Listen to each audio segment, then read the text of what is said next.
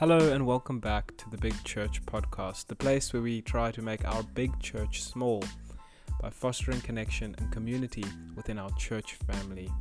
And I must say, Happy New Year. We are in twenty twenty-three and it's been a while since we've done one of these podcasts, but boy do we have a good one today. I sat down with Terrence Ehrke, who's a Connect Group leader, a deacon at Harvest, and more importantly than that, a servant of Christ and a real father in the church. We speak about his life and what the world was like back when he was twenty-nine. Um, we speak about wisdom and faith. We speak about denominationalism. And as I describe him, he is a well of untapped wisdom and knowledge. A real hero of our faith, a father, a husband, and a servant of Christ. I hope you enjoy my conversation with Terrence Ehrke. It's a long one, so buckle in and enjoy.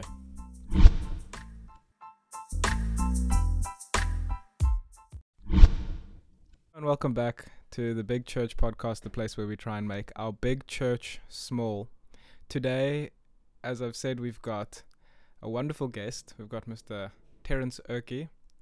Um, hello, Uncle Terrence. Hello, hello. How are you? Yo, your voice sounds beautiful. And we've got uh, we've got his son Oswald, who we've heard on the podcast. Oswald's here. Say hello, Oswald. Hi, how's it going?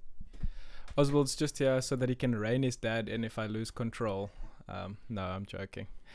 Uh, this is a very exciting one, Uncle Terrence, because I I feel like you're a a well of untapped wisdom and knowledge for all us young people um, in the church. Okay. Do you feel the same way? Okay. Yeah. Well. That could be. I'm just wondering why it's untapped. You need to go boring and finding, digging in the holes and pulling out all the water then. I agree. That's what we're here to do. So Uncle Terrence, just maybe explain to explain to the six people listening uh, what you, wh- wh- what's your role at Harvest? What do you do? I know that you serve in many different domains. How would you define your involvement with the church?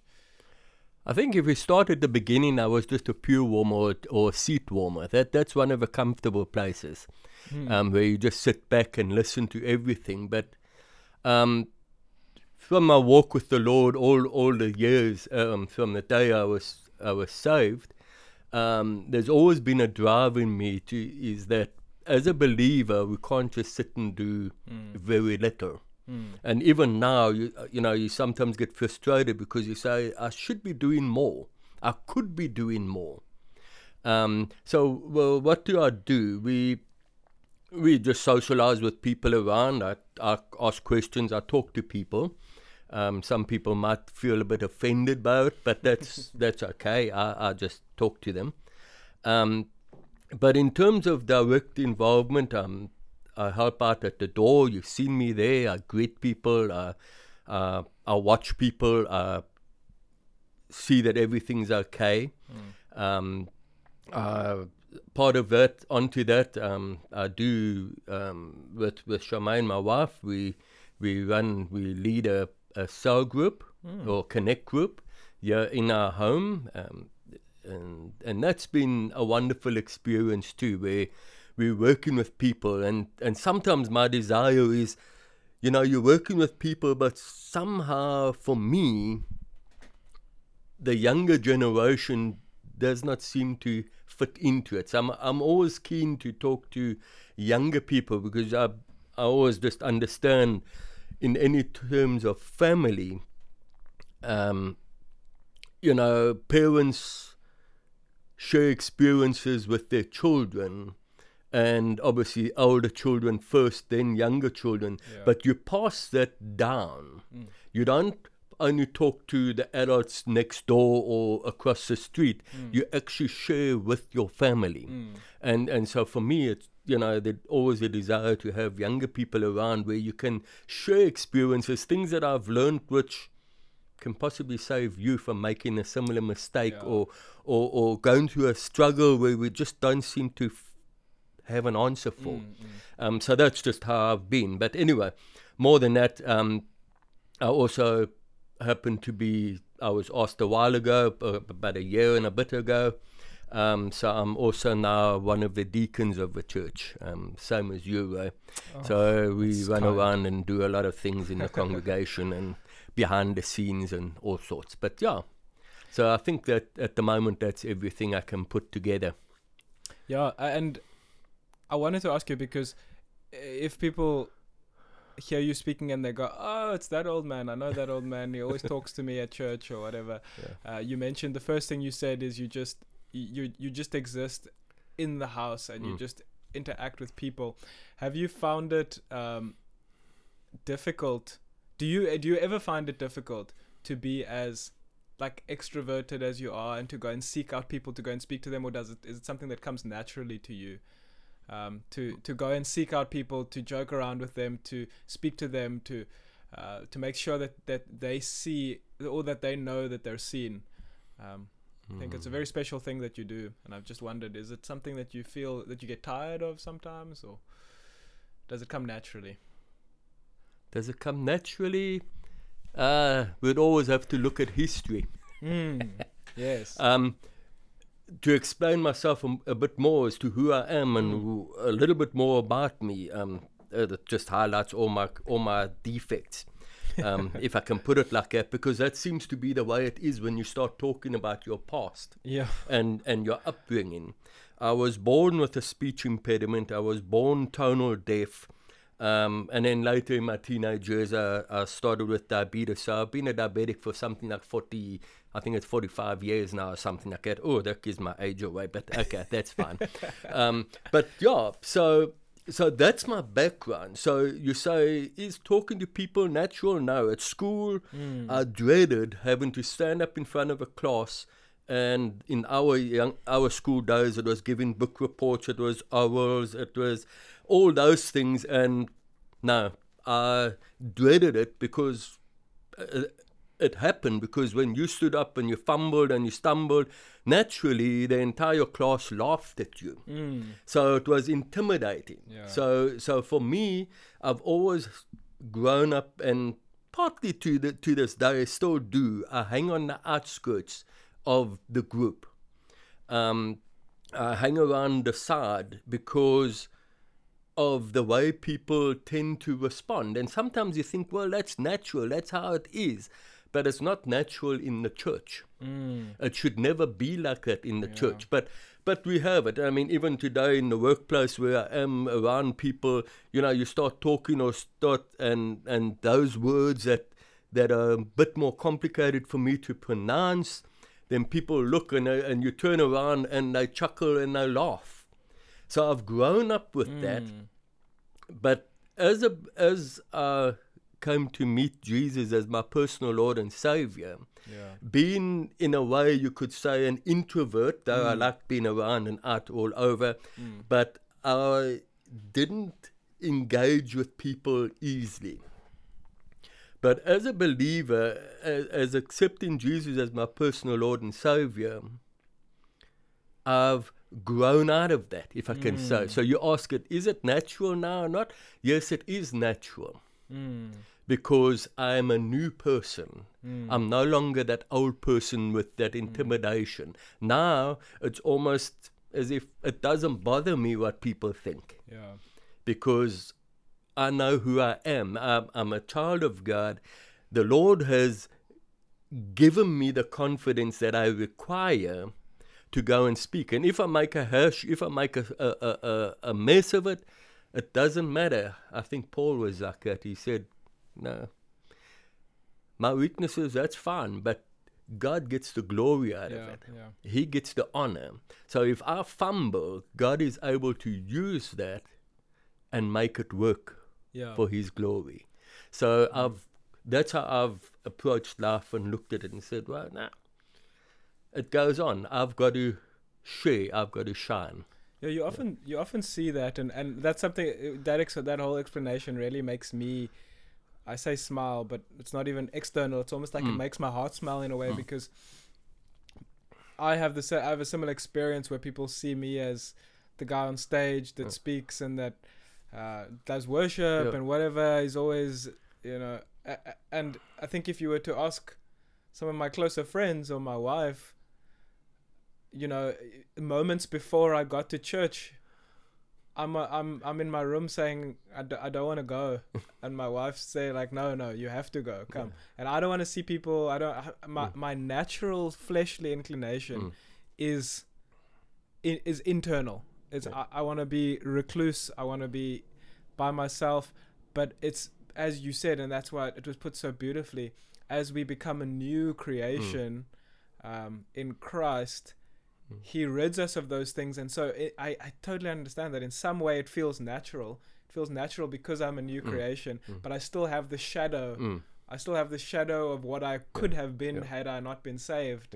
Yeah. Uh, that I feel sometimes. I, I yeah. can feel almost like that uh, that negative side of who I would have been yeah. if Jesus had yeah. not saved yeah. me. And um, yo, yeah, yeah, that's powerful. And I think I think if you go back to the the reading that we've been going through with Harvest, I touched on, I think it was, where is it, Romans eight, somewhere yes, we were reading, right. where, Paul, where Paul sort of unpacks it, and he says, you know, it seems to be this, you know, the things I don't want to do are the things I keep doing. You know, mm-hmm. it's this, this wall, this tension within us. Um, but Paul gets up and he continues to say, you know, well, at the end of the day, if you read those contexts and, and those passages further, you see Paul comes out very confident at the end, and he says, well, it's not me anymore, but it is Jesus in me that's doing this. Yeah. You know, so Paul was also fully aware of his limitations, his, his mistakes, his complications, and he had them, but he allowed Jesus to Mm. walk over them, to yeah. to overshadow them and to move them. Yeah, um, yeah that's yeah. beautiful. I, I encourage people to. I won't encourage you because I think it'll make you feel a bit awkward. But I'll encourage people, when you see Uncle Terrence at church and you see him being so full of joy and and, and identifying you, because that's really what happens. Is mm. when you come up to me and you speak to me on a Sunday, I feel seen. I I, mm. f I feel present, because mm. I'm like, oh, I'm at church. There's mm. someone that's made sure that I know that I'm at mm. church. I'm not just on autopilot. Mm. Just know that it is a display of uh, of the redemption of Jesus. Mm. That's that's mm. gotten him to that point where he can have that conversation with you, and and, and that's really special. But this is why I love speaking to you, Uncle Terrence, is because things can get so so fun so quickly. Yeah. And I think it'll surprise a lot of people. Yeah. And I want to pivot into this because um, they'll hear how you're speaking now and they'll go, yes, oh, this old man's not just silly, eh? But you really do have a depth of, of knowledge and of wisdom from Scripture. And part of that is uh, you're... Um, not that it matters too much, but but you're you went to seminary, I believe, or uh, you studied theology. Um, well, I almost burned school down to get me out. Um, no. Well, take yeah. us through that. Take us no. how you went from take yeah. us from school to studying theology. How did that happen? Yeah. Well, my walk was also a complicated one, I suppose, if you look at it in today's understanding yeah. and today's very positive walking, pressing forward attitude type of thing. When I le finished matric, um, uh, I did not know what I was going to do. Mm. Point blank, I knew nothing of what I was going to do. I had electronics as a hobby. And I thought, wow, this is something. So so we pursued it. My parents said, no, you need to try and go and study something, try and get some background to you, go ahead. So I ended up enrolling um, for electrical engineering at P E, those days P E Technicon. So I enrolled for that about two weeks late um, because it was by then that we decided, okay, this is what I'm going to do. So I st studied there for Two, two years up to T three level. It was the qualification those days. Um, then I worked at a uh, worked temporary for a municipality for about eighteen months.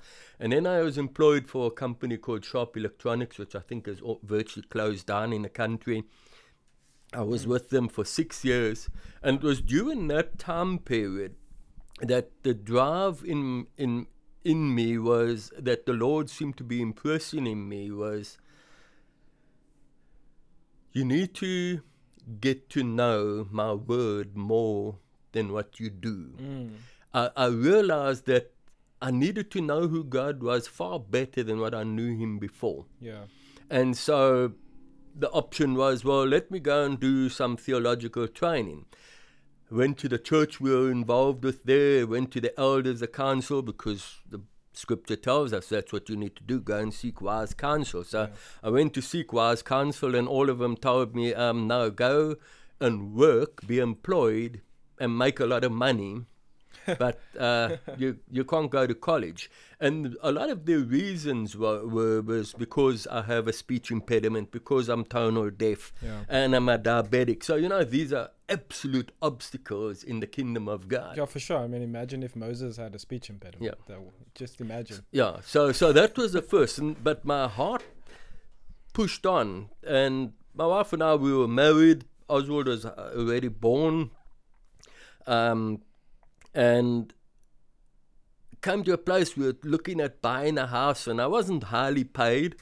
Um, and looking at buying a house, and my dad had to sign surety for, for the property and that. We were on the way to the bank to go and do all this, and my dad sat me down, probably the first time in a sense ever. We were in the car, just about to go to where the bank was, and he said to me, he said, "Terrence, son, do you want to buy this house, or do you really believe you need to go to a seminary, to college, to study? Because if you're going to do that, then we leave the house and you go and study." Sure. Wow. And I made that decision then, because for me it was almost the first time that my father had ever sort of spoken spiritually into yeah. my life. Yeah. Wow. And so I took that and I said, well, no, Dad, I need to go to seminary. I believe this is what God wants me to do. Mm. But background note to that, I wanted to get onto the mission field. That's where I wanted to be, mm. um, to be out there sharing the gospel, speaking the word of God, and allowing God to draw people to himself. Yeah. I didn't believe in this educational thing. Mm. You know, at, at, at that point around society, things were being spoken, you know, oh, all this theological education, you know, these people, half of them aren't saved and all that. Well, that's not quite true, yeah. but um, a lot of them aren't, but not all of them. Um, and so there was this tension going on, and so in my mind at that age, I thought, ah. How old were you at this, at this point? How old was I? I was probably about ten, twenty-five. Okay. Yeah. Um, and, and oh, yeah, but that desire had grown from quite some years younger, you know, so it took a couple, quite a few years to get to that point yeah. where I took that step, where I needed to, and I got that nudge and I said, thank you, Lord, and now I'm going. Yeah. Um, and so, yeah, so I spent four years doing theological training. Um, I went to a small college which is non-existent these days in South Africa anyway, um, up between Ellison and Williamstown. I was there two years. In the second year, they told us the place has been closed oh. down. I said, oh, Lord, now what? um, you know, then we, from there, moved down to a seminary in Cape Town um, to finish off my final two years. And in the second year of those final, or, or in the first year of that, those years, that college says, oh, well, you know, if things don't change drastically, we're going to close. And I said, oh. oh, thank you, Lord. Wherever I've gone into, the places are closing. So so that was it. Yeah. But anyway, I qualified there um, and then left. That was nineteen ninety-nine uh, or ninety-eight, end of ninety-eight. I finished off, graduated. At this stage, you've got two kids. What did I? So, ninety-eight, you would have had two kids already. Yes, ninety-eight, yeah, we had two kids. Because Abigail was born at the first seminary, um, college okay. or seminary we were at, up at Durbanek. Um, and, yeah, she was born there. Oswald was running around with the groundsman there, driving tractors and doing all sorts Still of things the there. Stuff. So, he was having a fun time.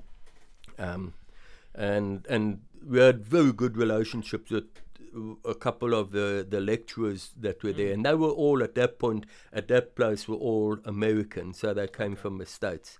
Um, but we got on very well with them, and they were very encouraging and, and all that. So anyway, to Cape Town, finished off, and then I ended up finishing with a licentiate in ministry, oh. what, whatever that means. Um, but it's, it's a, a further year than a straight degree. Yeah. So if, for those of you who don't know, it would essentially be, uh, in a traditional university, it would be honors. Yeah, yeah, yeah, yeah. Basically it would be an honors. And then, then we came back to Port Elizabeth, and I ended up temporarily being employed by, it was Fidelity Bank, and they closed down. Um, you're getting the point, you know, it, it's, it's, it's something. Then I, then I uh, helped out a little bit with doing some printing for Standard Bank, that shipped out all stuff for all over the place. And then in towards the end of ninety-nine, a church up in Berlin, which is between Ken-Williamstein and Istanbul, um, extended a call to me. And so we considered it, and we went there, and, and we ended up there for three years. And while we were there, this thing about studying sort of got into me, because I started listening to what people were saying and saying, you know, um, or more so being a diabetic, you know, out in the field, out all over in the far distant world, is not really safe for people with medical conditions.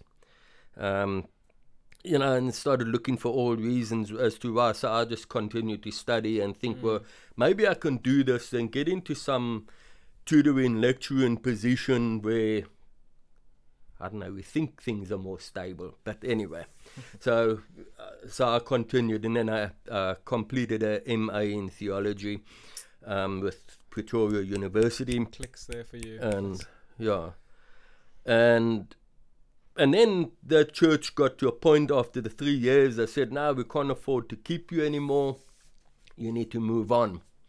And so with a, quite a bit of prayer and frustration and, and confusion altogether, um, we opted to go to a mission, which is just outside of Queenstown in a little a village called Tilden.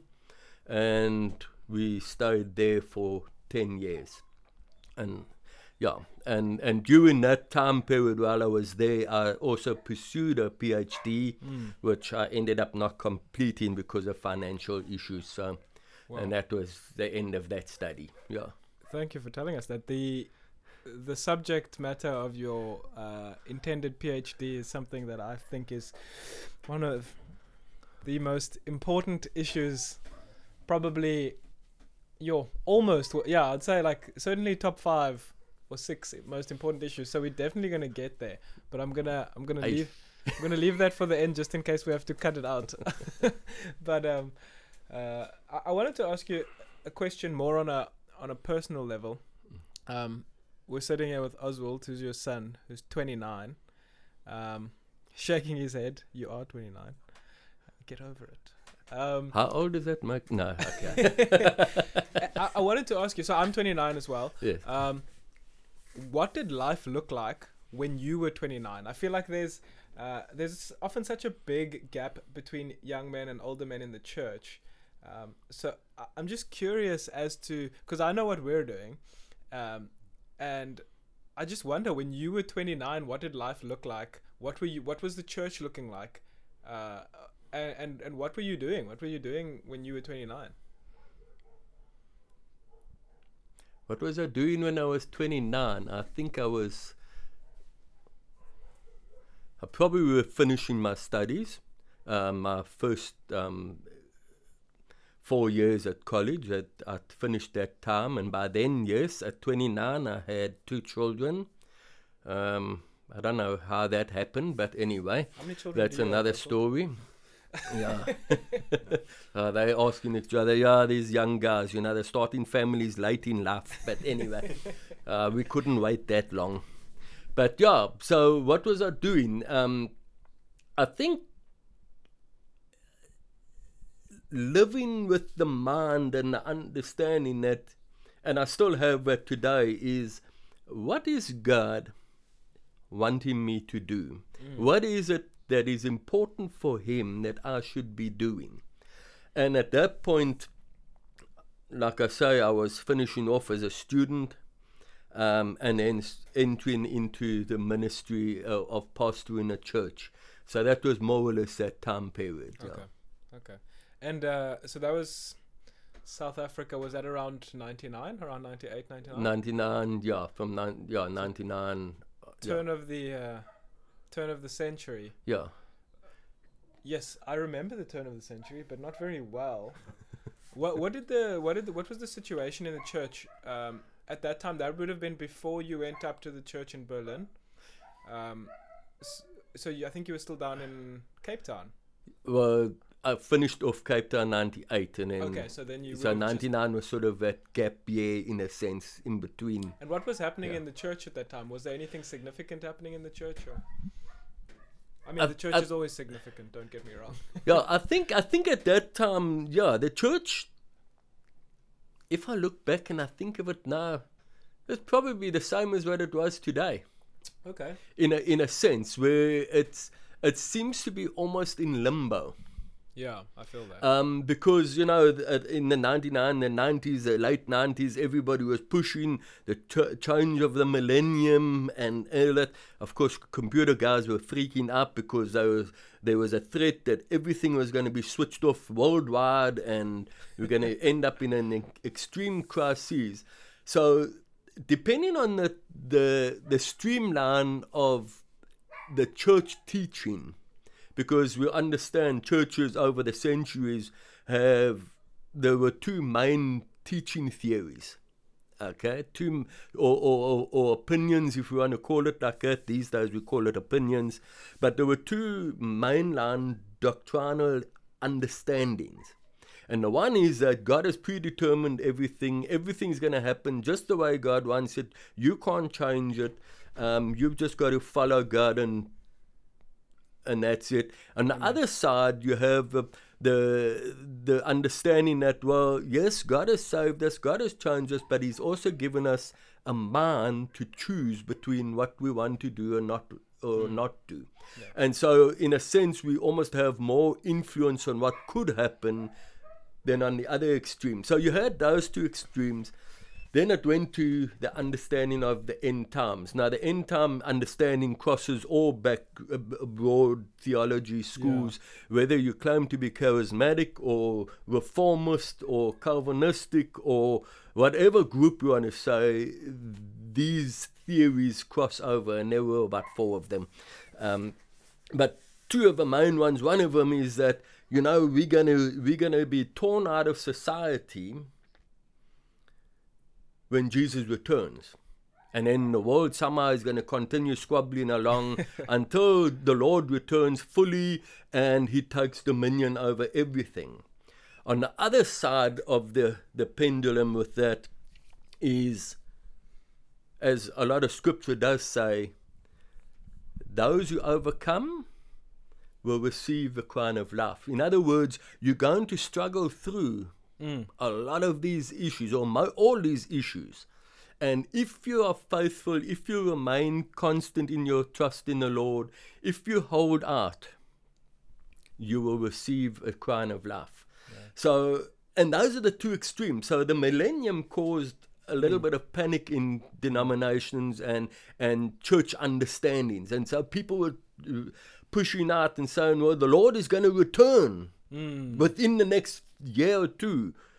Crazy time. Um, the danger of that, of course, is now we sit back and look back twenty years later or twenty-two years later and say, well, it never happened. These guys were all wrong anyway. Yeah. They didn't know that at the um, time, though, obviously. Yeah, exactly. Yeah. And, and, we, and the danger of that is that we have the mindset saying, who cares? Jesus probably won't come in the next hundred years. Mm. We don't know that. Yeah, for sure. Because scripture does say he will return. Yeah, no one knows the hour. And no one knows the hour. He comes as a thief in the night. Yeah. If I knew when that thief was coming, I would be waiting here to beat him up and chase him out. Um, Reference to but the, uh, we don't know. We don't know. You know, so we've got to be careful we don't get too laxed, saying, ah, there's plenty of yeah, time. Yeah. We don't know when time ends. Yeah, and I suppose um, I, I see what you're saying as well, because even now, your, your son Oswald and I have lots of discussions about the state of the world and yeah. And I, I do think that the church is, even still, maybe it's not the same limbo, yeah. but it's probably not an end times issue, mm. but certainly w- we see the uh, the question of the church's influence in the world. Yeah. yeah. Um, and the, chur- the church doesn't really seem to know mm. what to do about all of that. And so yeah. I see why you're saying it's um it's pretty similar. I wanted a question that I would love to, to pivot to, uh, because so Harvest is is classed as a non-denominational church. Um, you you you worked uh, for many years in a, I believe it was a Baptist church. Um, okay. And I wanted to know, what are the biggest differences that you found between being involved in a non-denominational church versus being involved in a denominational church? Uh, are there differences? And if there are differences, what are the biggest differences that you found? I got to be careful. They kicked me out of Harvest. Nah, I need joking. I just need to clarify something. Yeah, sure. Um, internationally, um, a writer by the name, I was trying to find the book. I've got the book lying around somewhere. I couldn't discover it yet. Uh, pick it up before before this morning.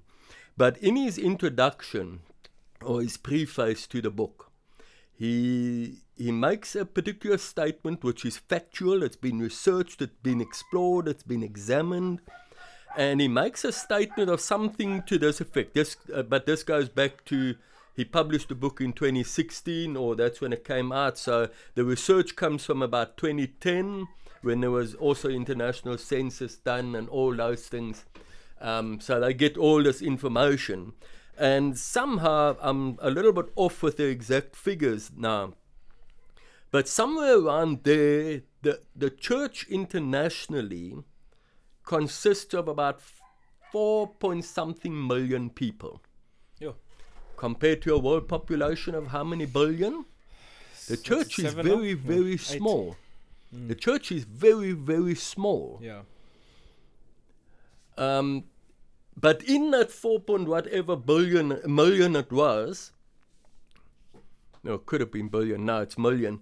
Um, it's very small. In that, there's a, def, a, a definition and an understanding of something like one thousand seven hundred plus denominations. Yeah. And each of them claim that they have it correct. Yeah. In other words, we the ones that understand everything one hundred percent correctly. Okay? So that's the one thing. So that opens up a big package, a big understanding to realize, hey, man, Jesus was only building the church. Yeah, just the one. Not a denomination. No. So I'll define denomination in a moment. So he was is building the church, and today he is still building the church. Absolutely. That's why some years ago we can go back and we find in some of the Islamic states where you've got only two or three or five believers in the entire nation that belong to the church. It's it's mind-blowing, but it's reality. It's true. But now we come to denomination, and I'm trying to figure out and think, how does this all work? How do we explain this to to people like us? I mean, we need to try and understand things and figure out what's going on. A denomination generally then is declared as a group of people that come together and hold to a certain list of beliefs. Yes. On the other side, we heard the the upbringing, the building, and the opening up of groups that were so-called breaking away from what they now term the traditional churches and the you know the, the older church lines, which were the Anglicans and the Methodists and the Baptists yeah. and the Lutherans and the Catholics, and the, you've got all these mainline churches. Now, we break away from them, but we call ourselves interdenominational. Mm. Unfortunately, there is no such thing. Mm. Because any group that pull, pulls away to declare itself as not part of those groups basically forms up its own denomination. Yeah, I hear what you're saying. So it's got its own set of belief systems. It's got its own criteria that it holds to. Yeah. Um, so, yeah. So that's just to clear that. Um, yeah, uh, with, with the whole understanding of denominational things. Now, there is every group or, or what um, small group that wants to say they are a separate group that follow Jesus as their Lord and Savior has formed a denomination. I hear what you're saying, and that's actually um, a very that's actually a very good way of yeah. answering that. Yeah, um, uh, uh, yeah uh, w- I think both of us are we're trying to be careful. Yeah, but, uh, there's, yeah, there's there's a lot yeah. to there's a lot to discuss. That's yeah. something that I, I was very keen to discuss with you because obviously because of not only your your theologically rich background. Uh, but also your your working within mm. the churches within the church body itself mm. in different different ways mm. in different settings. Um, even now, you you mm. you may not be uh, permanently employed in a yeah. church, but you certainly are mm. are working within a church, and you have in the past. And mm. so it, it is a difficult one. It is it, it's it's not I'm not trying to be too controversial. I just thought it might be an interesting question. Um, Yeah, no, no, that's that's a that's a very very good answer. Um, yeah, I think I think we can ex- expand it a bit more. Again, illustrations are always limited in, in their full extent anyway. Um, but you know, when you come to denominations like that, because there are core beliefs um, that anyone that says they're a believer or a Christian need to hold on to, and that is the birth of Jesus Christ, um, that that he um, died on a cross for the forgiveness of sin, that he rose on the third day, that he promised his return, he's coming back again, he, he's left a whole spread of instructions that we need to follow. He went to his Father, and he also said that as you lift me up, he will draw all people to himself, and we understand that. But he also said that when I go to my Father, I will send the Comforter with me, and that's the Holy Spirit, uh, with you, uh, to you. Um, and he will guide you and teach you and lead you in all righteousness and teach you ev- and remind you of everything that I've taught you. Mm. So, you know, we, we have those swings where people go to the extremes and try and argue all sorts of points, forgetting that, you know, the Holy Spirit can't teach you anything if you haven't read anything in Scripture and know what Jesus has taught you. Because one of his prime roles is he's going to remind you of everything Jesus has taught. So my question goes like that is, well, what has Jesus taught you? Yeah. Oh, you know, um, I find it hard to have a quiet time. I find, and we look for all sorts of excuses yeah. as to why we're not actually following Jesus. Yeah. And that's scary. Yeah. Now you come and engage with a with a an outsider, we call him an outsider, a pagan, the Scripture called them, um, a non-believer, and they start questioning you. Are you a Christian? And like you say, well, you know, we start then offering ice cream. Everybody likes ice cream. Well, obviously not everybody, but ninety-nine or ninety percent of people enjoy ice cream. And I ask you, well, what ice cream do you like? You know, I'm I'm Anglican. I only eat chocolate ice cream. Yeah. Um, you know, and I ask Oswald, well, what ice cream do you? Oh, he likes rum and raisins. Oh, that's the only one he eats. You know, ask Abigail or whoever else in the in the church. What do you? I, I like pink one. I like vanilla. I like green. I like rainbow. I like. We all enjoy one hundred and one different varieties, flavors. Yeah. But at the end of the day, it's all ice, ice cream. cream. Yeah, yeah. It's all ice cream. Yeah. And when someone confronts you from outside that's not a believer, from out of a church that, that is not saved, that hasn't accepted Jesus as a personal Lord and Savior, and I ask you, what are you? You've got to say, well, I'm ice cream. Yeah. Forget the flavor. Yeah, yeah, yeah. You've got to explain what ice, ice cream, cream is. is. Yeah, absolutely. And so, well, would you like to taste this ice cream? Yeah, that's brilliant. And that's a verse that my wife gave me before we were married years ago. Um, I got to get it correct now. It's a quote, eh? Um, it's Psalm thirty-four, verse eight, I think it is. Or it's eight, verse thirty-four. You can go and check it up. But the psalmist writes there and he says, taste and see mm. that the Lord is good. Blessed is the one who puts his trust in him. And that's what it's about. Someone asks you what the what. Man, just taste the ice cream. Yeah. Taste the ice cream. And you'll be surprised how many people enjoy the ice cream. Yeah. yeah. No matter what the flavor, they enjoy the ice cream. Um, and I think that helps us understand the whole denominational thing. A lot of it is about flavor. Um, and, yeah. Th- that's really good, because explain it when somebody asks you, it's almost immaterial to say, I'm chocolate ice cream. Yeah. Chocolate what? Yeah. Ice cream. Yeah. So you have to explain what the ice cream is. Y- yes. Yeah. Yeah. That's. Uh, I, I think that's that's really good. And and I've always had this view, and I'm keen to see what you think about it. I've always had this view that the word is clear that the body is made up of different parts. Yes. Yeah.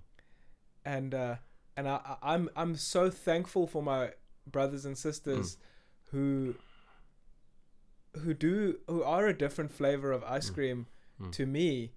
Uh, And I'm not sure where this Unitarian kind of mindset, I shouldn't say Unitarian because that's a theological term, but this... Um, a bad term now.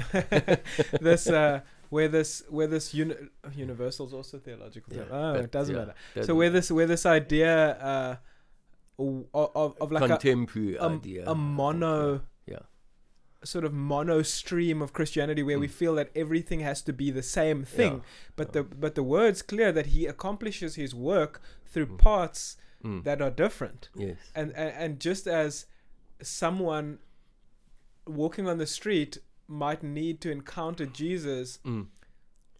he might more easily encounter Jesus through a Presbyterian mm. than through myself mm. because of his own Uh, life experiences, life experiences yeah. because of his own understandings mm. of the world, the, mm. his own way that he connects with the world. Mm. He might he might not not understand mm.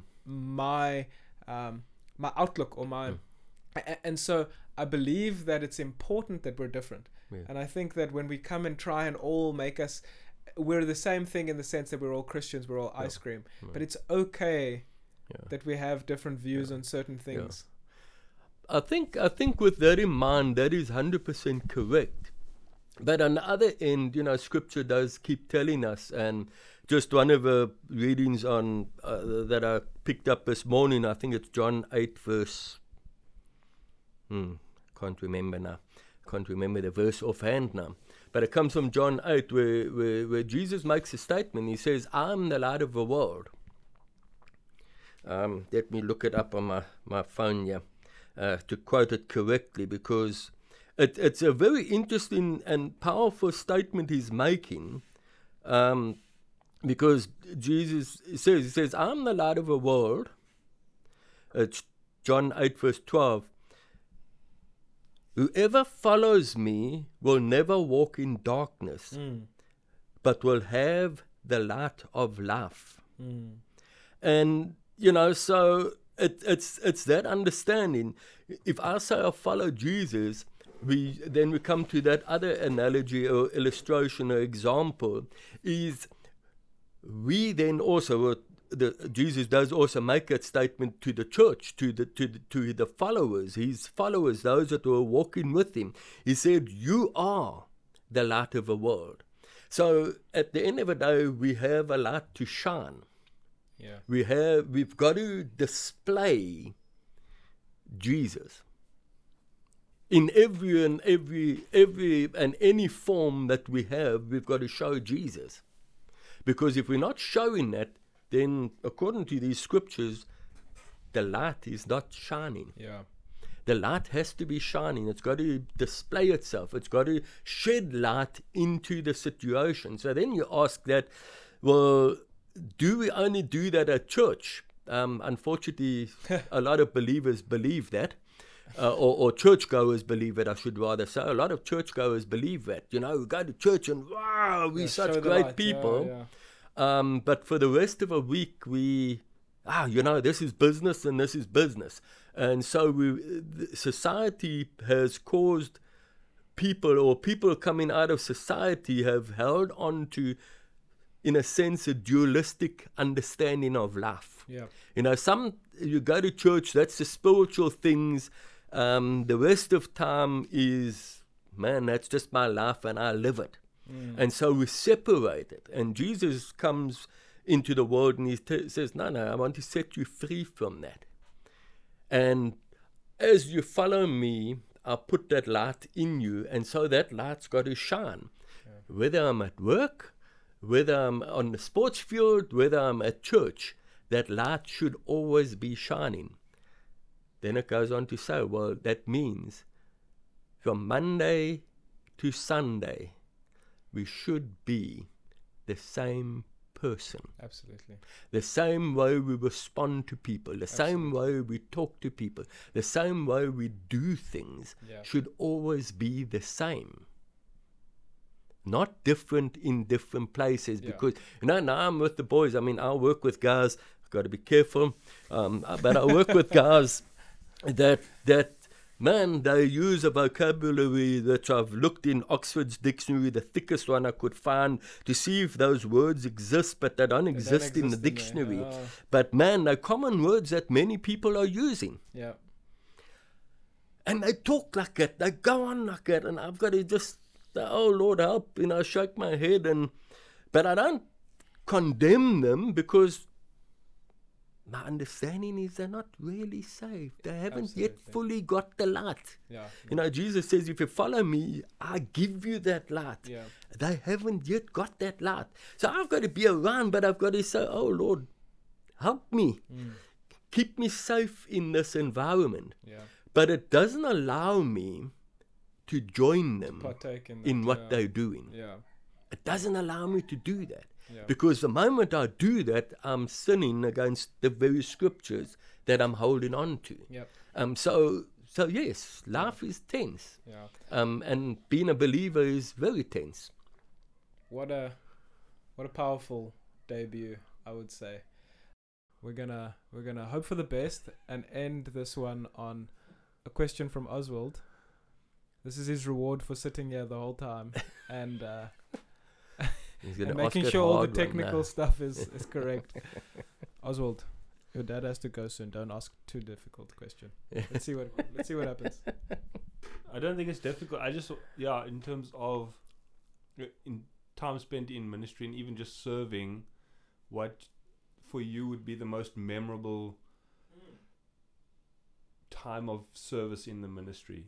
Whether it be in a church or just serving in the church or on the mission field, in whatever it would be, what would you decide, or what would you call your most memorable time in ministry so far? That's difficult. I believe it's difficult because, you know, when you walk, when you go on a journey, as we term it these days, in terms of the...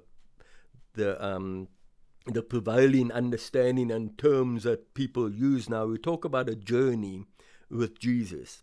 You know, we're following him, so yes, it is a journey, because wherever he goes, we've got to follow along. So we're on a journey with him. And with that, I believe you gain a lot of different experiences. And so to say which is the main one, well, I think the main one is being with Jesus, full stop, doing what he wants me to do at that moment. And sometimes I don't always know what that what it is. But I know I've been in situations, I've been in places where the Lord has worked. And you stand back and say, I don't know, I said these things, but I don't know where the thoughts came from. I've been in those situations. I've been in places where I walk in, it's just a blessing that's been in my life. And I share them because... Um, And that comes off a writing, believe it or not, by Tommy Tenney. Um, he's a charismatic, I think, but uh, but that's okay, that's fair. But he's he's, he's wise in his his writing, and and it talks about sort of walking in a sense. It's like being in the presence of God, walking with with the Lord, and being His spokesperson or His His utensil wherever you step. So every step I take, the presence of God is with me. Mm. And so I thought, wow, that's great. I like that.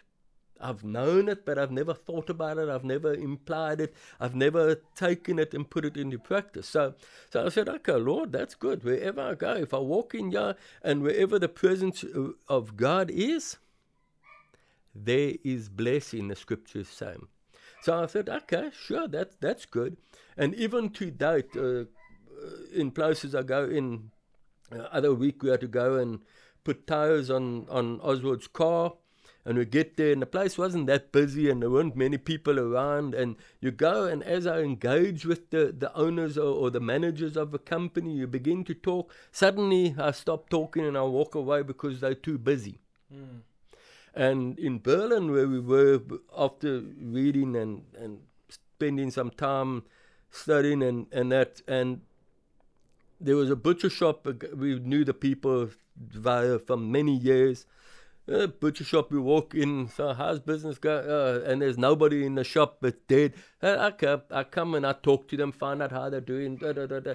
Within, within a sh few minutes, I walk out because the place is full of people and business is good for them. Mm. Whether it stayed good for a long time or just that moment, that's not for me to, to, yeah. to be concerned with. But what I've discovered is, is that I've progressively, wherever I've been, I've made a point of taking note and saying, well, Lord, let's see what blessing's going to be on this place. Because, because Terrence is there? No. Because Jesus is there in me. Mm.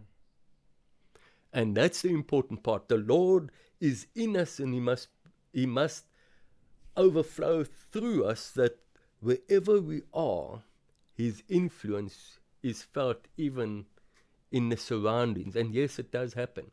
Another um, place, well, where has it been great in? Uh, one of the great things I have really enjoyed is being able to call it tutoring, teaching, lecturing, whatever, um, speaking the word of God to people. Mm. That has always been something I thoroughly enjoy. Um, it, it just, it just, it's just great. Mm. Because I realize that there are many people in the church with very limited understanding of who God is, what he's about, and how he desires to use and work in their lives. Mm. So, and so we talk of Jesus coming to save us. And I ask Ray the question, because he's going to have to answer me now. now. So how's your marriage going? Go, that's fantastic. Um, hey, no, no, we're fine. You know, we're still on honeymoon. Um, meanwhile, I've just had a week of terrible arguments. No, it's not his situation. I'm just using an it's illustration. Not, it's not. Um, I hope it hasn't been like that. But, but yeah, so then we come and we speak with these folk, and they come with all this baggage. Yeah. How is Jesus able to save that situation? Ah, but they're believers. They they they they, they trust the Lord. They, yeah, but Jesus still needs to save them in that situation. So how do we take Scripture and implement it into that environment, into that situation, into that couple's lives, that they do not split and run and run to the other ends of the world because they can't stand each other, but we speak into their lives that they come together and they become more one than what they ever were before. Mm. That to me is what makes being a believer and follower of Jesus very, very exciting, is doing that and seeing the result of it. We don't always see the result, but we, we do sometimes see the results of it. Mm. Um, and, and that's always a great thing. Yeah. That is beautifully put, and fantastic conversation with the powerful Terrence Ehrke, and uh, of the show's first regular. So welcome. Thank you. It's been it's been it's been a privilege. I uh, I've got I'm gonna I'm gonna cut a cut a reel here. They call, what do they call it? Cutting a promo. I'm gonna cut a promo for our next sit down. because in our next sit down, the two things that I'm going to ask you, and I feel like I won't even add to this, we'll just go straight for these two, is number one, why call him Yahweh? And number two, separation between church and state. So stay tuned for our next episode of the Big Church Podcast with Terrence Ehrke before he tries to answer in this one. That's been good, and we'll see you soon.